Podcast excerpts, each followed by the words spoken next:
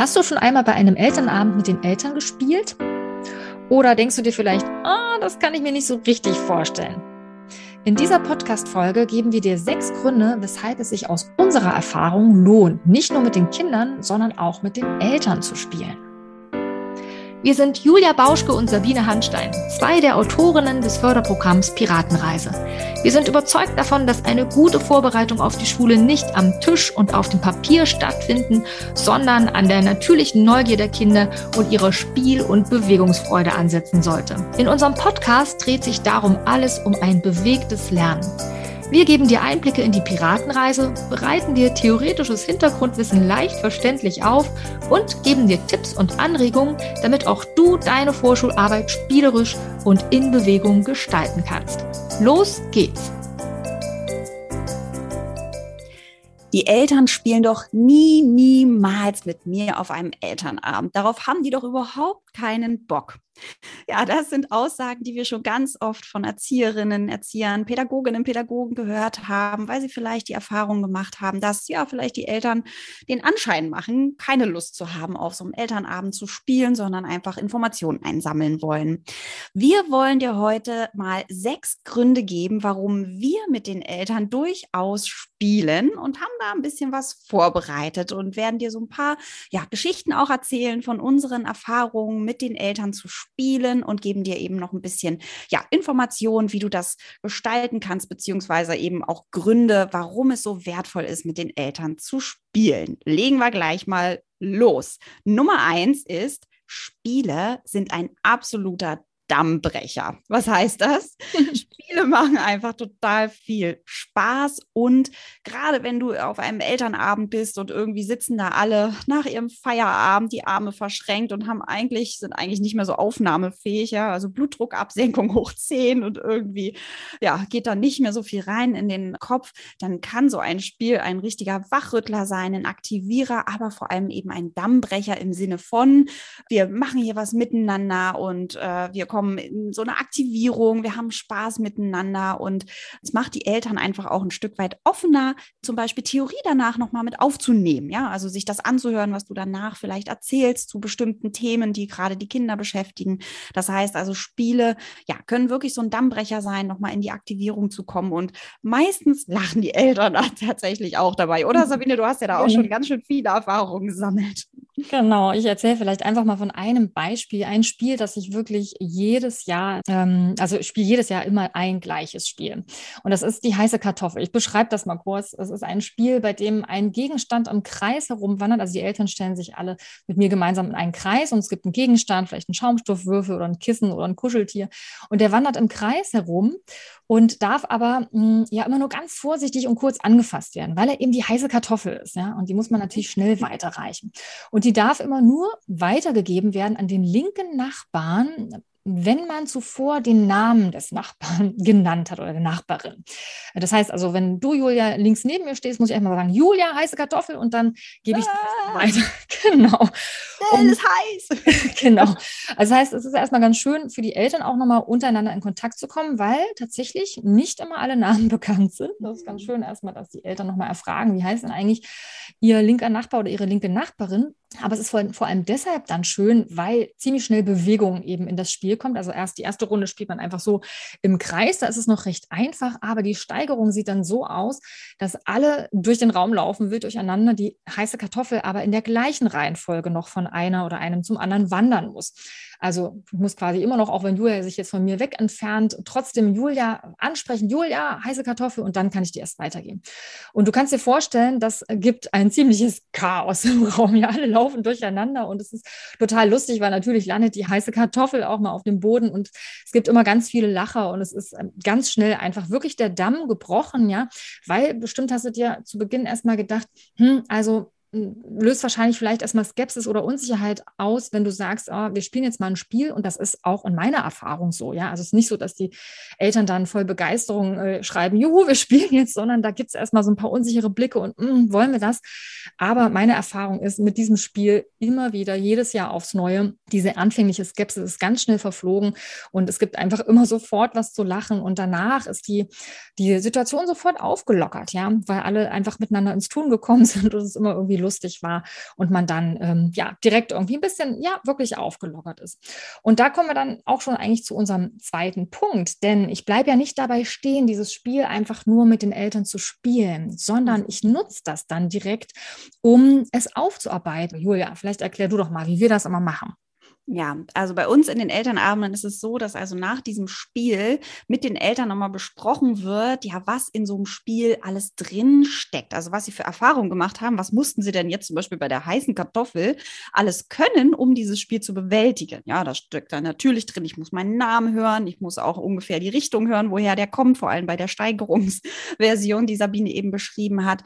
Äh, ich muss auch koordinativ gut mitmachen können. Das heißt, ich muss den Ball schmeißen können, ich muss die Kraftdosierung einschätzen setzen können, ich muss den fangen können, ich muss aufpassen, dass ich meinem Gegenüber da nicht äh, reinrenne, sodass wir nicht so aneinander rempeln und so weiter.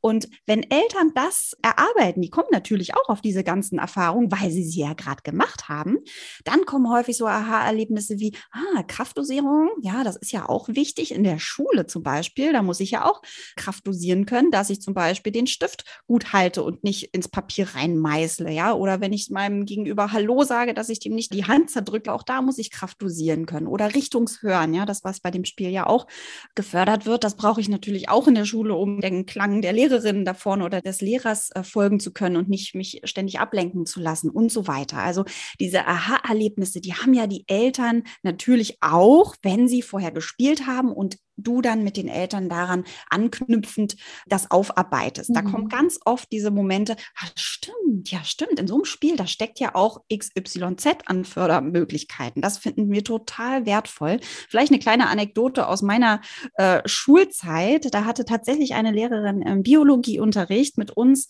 auch quasi ein Experiment gemacht, nämlich wir sollten Brot kauen. Kommt vielleicht auch erstmal komisch rüber, wobei als Schüler oder Schülerin ja in einer, äh, ich weiß gar nicht, nicht mehr, wann das war, vierte, fünfte Klasse, war das natürlich ein super Highlight, dass wir mal was anderes machen und nicht äh, die ganze Zeit am Tisch arbeiten. So haben wir also das Brot in die Schnute gestopft und gekaut und gekaut und gekaut wie Weltmeister und haben dadurch die Erfahrung gemacht, dass es nach einer bestimmten Zeit, wirklich nach sehr langem Kauen, auf einmal süß wurde das Brot. Also es hat süß geschmeckt. Und danach hat uns dann die Lehrerin eben die Theorie dahinter erzählt. Ja, da wurde durch das lange Kauen eben das, die Glucose rausgeschmissen gespalten. Und das hat man eben geschmeckt. Das heißt, sie hat uns eine Erfahrung machen lassen und uns dann daran anknüpfend die Theorie erklärt. Und das war total wichtig und das war sofort, also das hat sich, es war so ein Aha-Erlebnis für, für mich auf jeden Fall, dass nach so vielen Jahrzehnten, kann man ja schon sagen, äh, ich mir das immer noch gemerkt habe, dass dieses Aha-Erlebnis sich so in meinem Kopf fest verankert hat. Oder noch ein anderes Beispiel von Aha-Moment und Aha-Erlebnis kann ich auch äh, berichten, auch aus meiner Kindheit. Da gab es auch ein ganz, ganz ähm, ja, auch ein Aha-Erlebnis, an das ich mich einfach noch erinnere. Und zwar meine Schwester, die ist nur elf Monate älter als ich. Ja, also wir sind sehr nah beieinander äh, geboren worden. Und ich bin im November geboren worden. Ich bin aber die Ältere und meine Schwester im Oktober, elf Monate später. Und ich habe ewig lang, wirklich ewig lang, nicht verstanden, warum meine Schwester, die doch jünger ist als ich, im Jahr auf das Kalenderjahr gesehen früher Geburtstag hat als ich, im Oktober. Und ich erst danach. Ich bin doch die Ältere, ich bin doch früher geboren worden. Und irgendwann gab es so einen Moment, da hat es auf einmal so Klick gemacht. Ja, das war so richtig, ach so, jetzt habe ich es verstanden. Das ist ein Erlebnis, das werde ich wahrscheinlich niemals vergessen, als dieser Klickmoment war. Und das sind so wertvolle Momente. Und diese Momente, die vergessen wir nicht. Und mhm. deswegen finden wir das so wichtig, mit den Eltern auch zu spielen, um solche Aha-Erlebnisse auch mit den Eltern zu ermöglichen. Mhm. Und solche Aha-Momente übrigens, die senken dann auch die Hemmschwelle für das Spielen beim nächsten Mal. Ja, also wenn man einmal das Erlebnis hatte als Elternteil, dass mir ein Spiel geholfen hat, etwas zu verstehen, nochmal etwas neu zu begreifen, aus einem anderen Blickwinkel zu sehen, eben wirklich so ein Aha-Moment, so, ah, stimmt, so ist das. Wenn mir ein Spiel dabei hilft, ja, dann habe ich auch ein Interesse daran, diese Erfahrung sozusagen zu wiederholen oder mir eine ähnliche Erfahrung zu ermöglichen. Ich hatte mal einen Papa beim ersten Elternabend meines letzten Kita-Jahres, wo ich mit den Vorschuleltern starte. Das war so ein Papa, der, der signalisierte auf jeden Fall, er möchte irgendwie nicht spielen. Ja, also saß da mit verschränkten Armen und verschränkten Beinen und wirkte da sehr, sehr abgegrenzt. Und das ist ja auch vielleicht erstmal wirklich nachvollziehbar, dass man da vielleicht sich erstmal nicht drauf einlassen möchte. Und ich zwinge auch niemanden, ne? ganz wichtig. Das finde ich auch total wichtig. Wir wollen ja auch nicht, dass jemand unsere Grenzen überschreitet. Und natürlich muss auch niemand. Wir haben dann die heiße Kartoffel gespielt und er hat dann doch auch noch mitgespielt. Also ist dann noch dazugekommen. Und wir haben danach aufgearbeitet, was da alles drinsteckt. Und gerade auch dieser Punkt, die Stimme der Lehrerin aus dem Stimmengewirr herausfiltern, das ist für viele Eltern und war auch für diesen Papa so ein Aha-Moment. Ah ja, stimmt, das ist ja gar nicht so selbstverständlich, weil alles ist ja eigentlich gleich laut, Rascheln und Gehbewegungen und ähm, hier noch ein Kichern oder so. Ne? Und dann zu hören, wenn mein Name gesprochen wird, das ist zum Beispiel so ein typischer Aha-Moment, den kann ich total oft beobachten bei den Eltern. Und so war das auch bei diesem Papa, der hatte auch einige Aha-Momente in dieser Aufarbeitung und hat dann auch ganz aktiv mit überlegt und mit aufgearbeitet, hatte viele tolle Ideen, wo man diese Fähigkeiten, die wir aus dem Spiel herausgearbeitet haben, wo man die auch in der Schule braucht, wo sein Kind das in der Schule benötigt.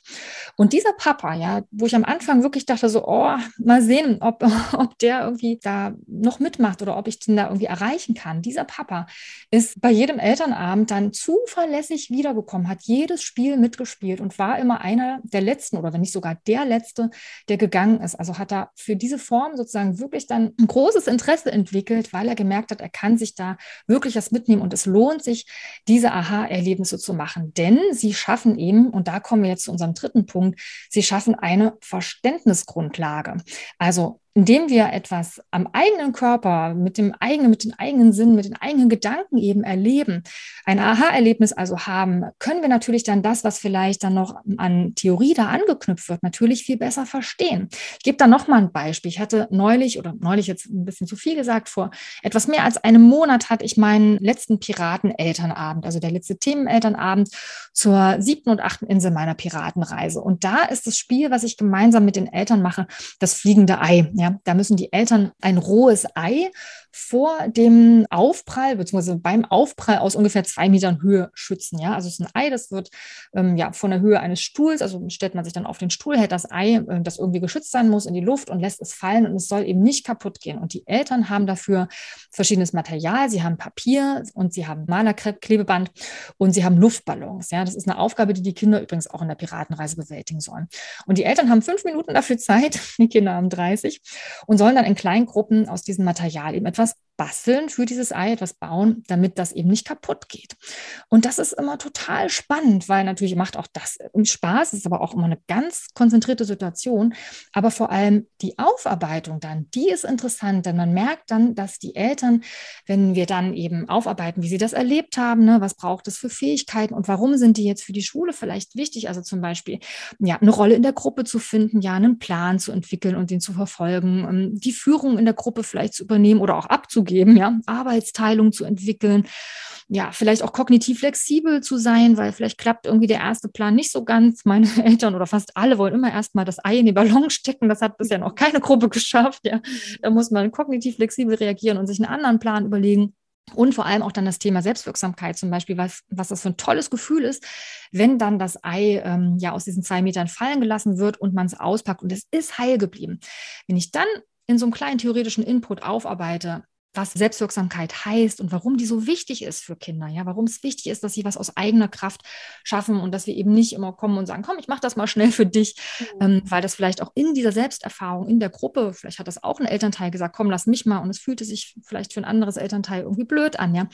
Diese Selbsterfahrung ermöglicht dann eben diese Begrifflichkeiten, Selbstwirksamkeit oder kognitive Flexibilität, ne, ganz anders zu verstehen. Also es schafft einfach eine Verständnisgrundlage, die mir dann hilft, diese Aspekte, die ich da beim Elternabend vermittelt bekomme, ne, ganz anders zu verstehen, als wenn jetzt da die Pädagogin oder der Pädagoge mir das einfach erklären würde in so einem trockenen Vortrag. Ja, und da kommen wir schon zu unserem vierten Grund, warum wir mit Eltern spielen. Spiele stärken und aktivieren die Eltern.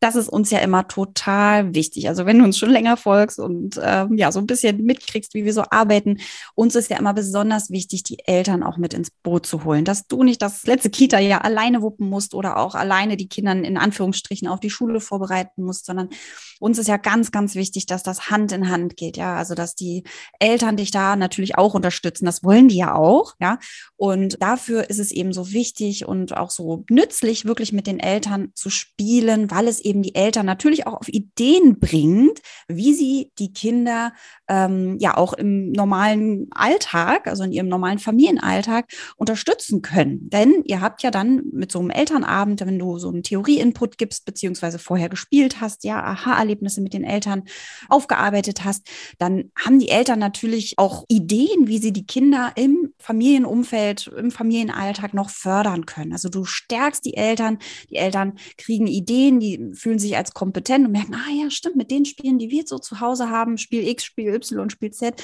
da können wir ja genau das auch fördern und damit die Kinder auf die Schule vorbereiten. Also die Eltern kommen in so eine Eigenaktivierung und bekommen auch bestimmt Lust, ja, eher nochmal Lust, wenn sie quasi auch so eine kleine Fachbrille aufgesetzt bekommen, äh, sich selber zu überlegen, wie sie die Kinder unterstützen können. Mhm. Und sie merken eben dabei auch, das finde ich auch wirklich ganz wichtig, dass sie selbst eben kompetent sind ja mit dem, was sie tun. Also das, was ich mache, das, was ich anbieten kann zu Hause in der Familie, ganz niedrigschwellig, ja, ohne irgendwie ähm, stapelweise Vorschulhefte eben zu kaufen, das ist gut. Ja, damit kann ich mein Kind wirklich gut unterstützen und gut fördern. Und das ist ja eine Stärkung, die total hilfreich ist. Ja, also wenn die Eltern sich als kompetent erleben und wenn sie auch dann im Rahmen von so einem Elternabend auch das Feedback kriegen, wenn sie da Ideen einbringen, ne, dass das eine gute Idee ist und sie merken, auch andere Eltern finden das interessant, dann macht das natürlich Lust, mehr Ideen zu entwickeln und genauso weiterzumachen. Ne? Und einen Gedanken finde ich auch dabei noch ganz interessant. Meine Erfahrung ist, und vielleicht kennst du das selber auch, dass die Ideen, auf die ich selber gekommen bin oder irgendwas, was mir selbst klar geworden ist, das setze ich viel eher um. Ja, also wenn es um irgendeinen Förderaspekt geht und ich habe irgendwie mit Kollegen ein Brainstorming gemacht, wie man das jetzt unterstützen könnte, ja, dann sind so oft die Dinge, auf die man selbst kommt, das, was man dann auch wirklich umsetzt. Und so geht das den Eltern oft auch, ja. Also man dann ja in so einer Runde nach so einem Spiel, in dem man das aufgearbeitet hat und noch so einen kleinen theoretischen Input hatte, wie wir das auch bei den Elternabenden immer machen, man dann noch Ideen austauscht, dann kannst du ziemlich sicher sein, wahrscheinlich sind es am Ende die eigenen Ideen, die am ehesten umgesetzt werden. Und auch das ist ja eine Aktivierung, ja, weil das ist was, was man eben wirklich tut. Also darum ganz wichtig dieser vierte Punkt, Spiele stärken und aktivieren die Eltern. Fünfter Punkt, Julia, mit Spielen kannst du alle Eltern abholen. Was meinen wir denn damit? Ja, also wir wollen natürlich auch, dass wirklich, genauso wie an der Piratenreise alle Kinder mitmachen sollten aus unserer Sicht, wollen wir natürlich auch alle Eltern mit unserem Input, mit unseren Ideen, beziehungsweise mit dem, was wir uns da so überlegt haben, auch abholen. Das bedeutet,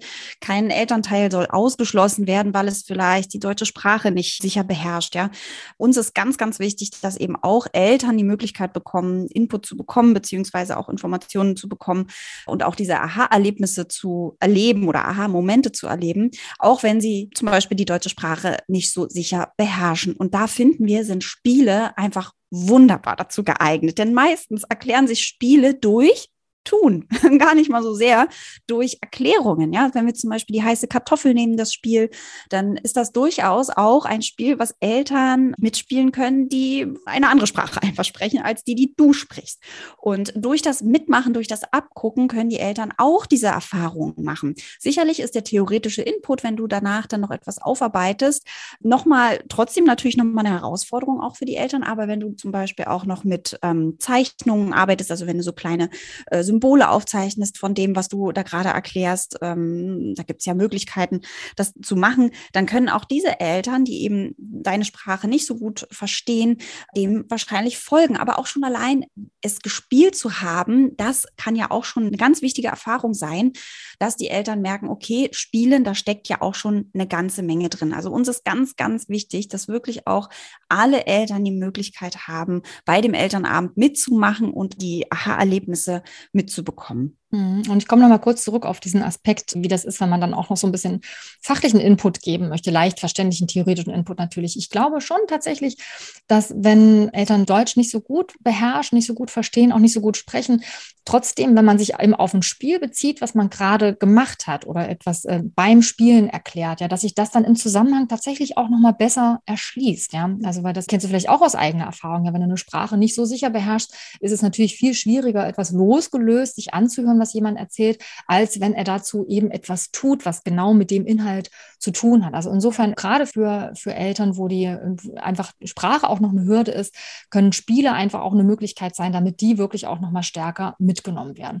Und meine Erfahrung ist auch noch, dass wirklich ganz unterschiedliche Eltern, also mit unterschiedlichsten Hintergründen auch, jetzt nicht nur Sprache, sondern auch Bildungshintergründe, ja, einfach, dass du über Spiele wirklich alle abholen kannst, weil man da einfach was Direktes hat, wo man anknüpfen kann und dann alle auch eine gleiche Verständnisgrundlage eben haben, ne? weil sie eben an eine Erfahrung anknüpfen können, die sie alle gerade miteinander gemacht haben und da kein Unterschied dann. Ähm, ja, und auch vor allem gespielt. Ne?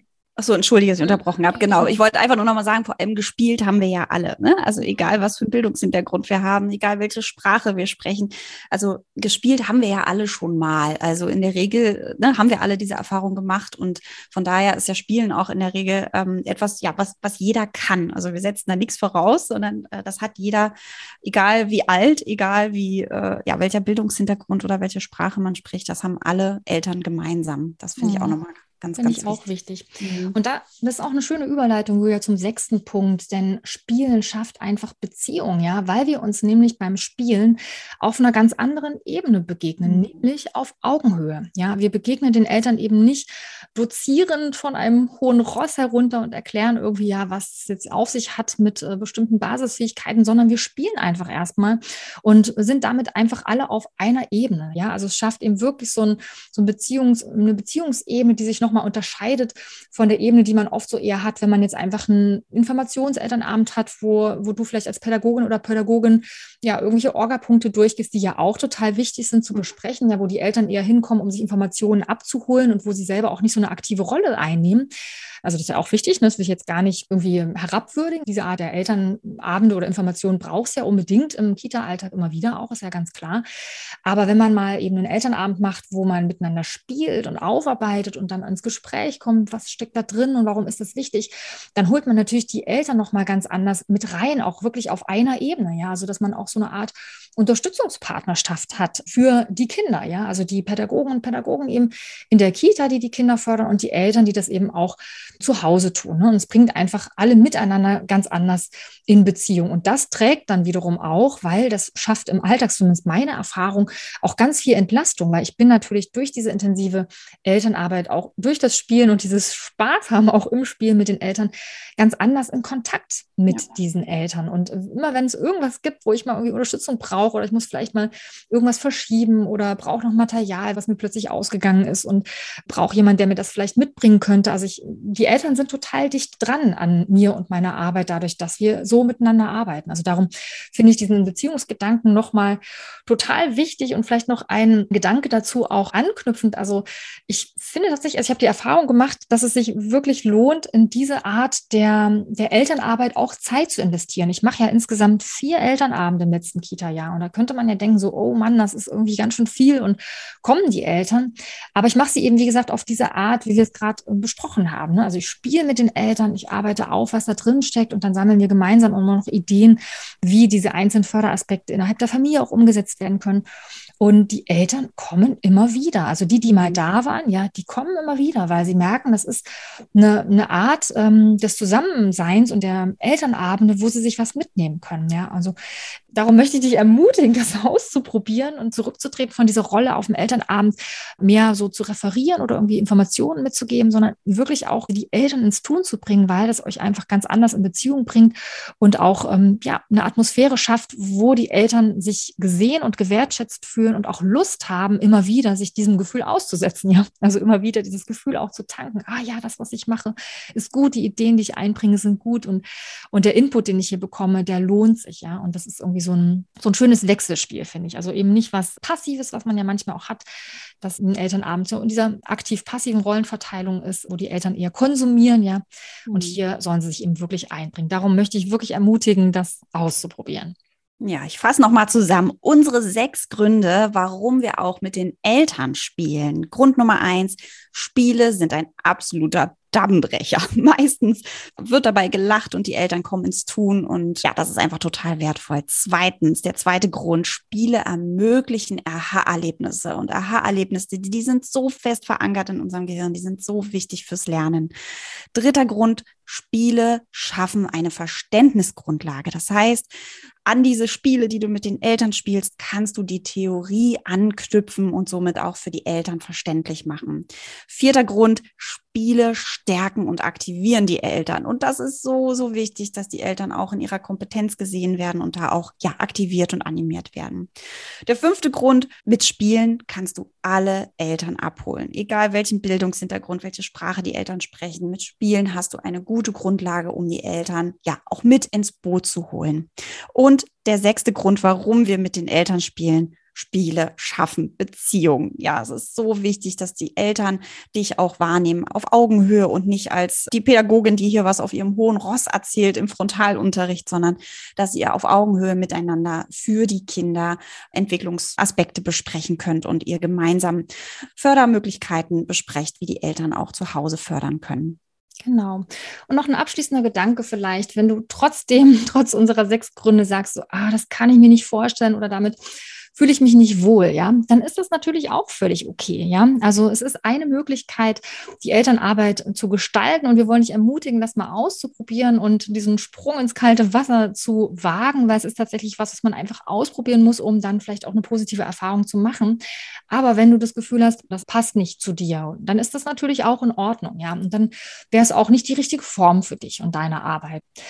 Gut, falls du aber Lust haben solltest, mitspielen tatsächlich deine Elternarbeit zu gestalten und die Eltern durch so eine Aktivierung und so, ein, so Selbsterfahrungserlebnisse und Aha-Erlebnisse ins Boot zu holen und sie als ja Partner in diese Unterstützung im letzten Kita-Jahr zu aktivieren, dann guck dir doch vielleicht mal unser Webinar an zum Thema, wie du die Kinder auf die Schule vorbereitest, ohne stapelweise Vorschulhefte durchzuarbeiten. Denn da ist die Elternarbeit mit Spielen und mit Aha-Erlebnissen nämlich ein ganz zentrales zentrales Thema. Da stellen wir dir vor, wie wir uns das vorstellen, wie wir denken, wie man das gut gestalten kann. Und guck dir das doch gerne einfach mal an. Mehr Informationen verlinken wir dir hier unten in den Show Notes und findest du auch unsere Website.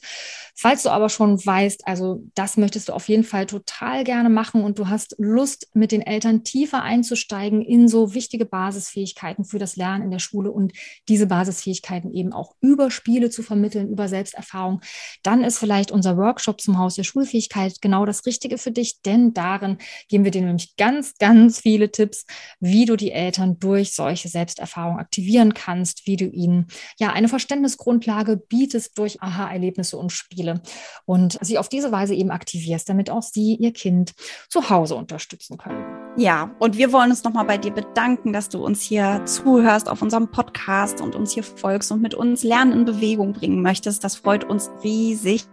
Und wir würden uns total freuen, wenn du uns eine kleine Bewertung hinterlässt. Wir packen hier in die Shownotes auch nochmal einen Link mit rein, wo du einfach draufklicken kannst und an einer ganz kurzen Umfrage teilnimmst. Das hilft uns total. Und auch wenn du mal ein Thema hast, was wir hier im Podcast für dich besprechen sollen und unseren Senf mal dazu geben sollen, dann schreib uns auch total gerne eine E-Mail und dann gucken wir, dass wir das in eine Podcast-Folge Folge verwursteln.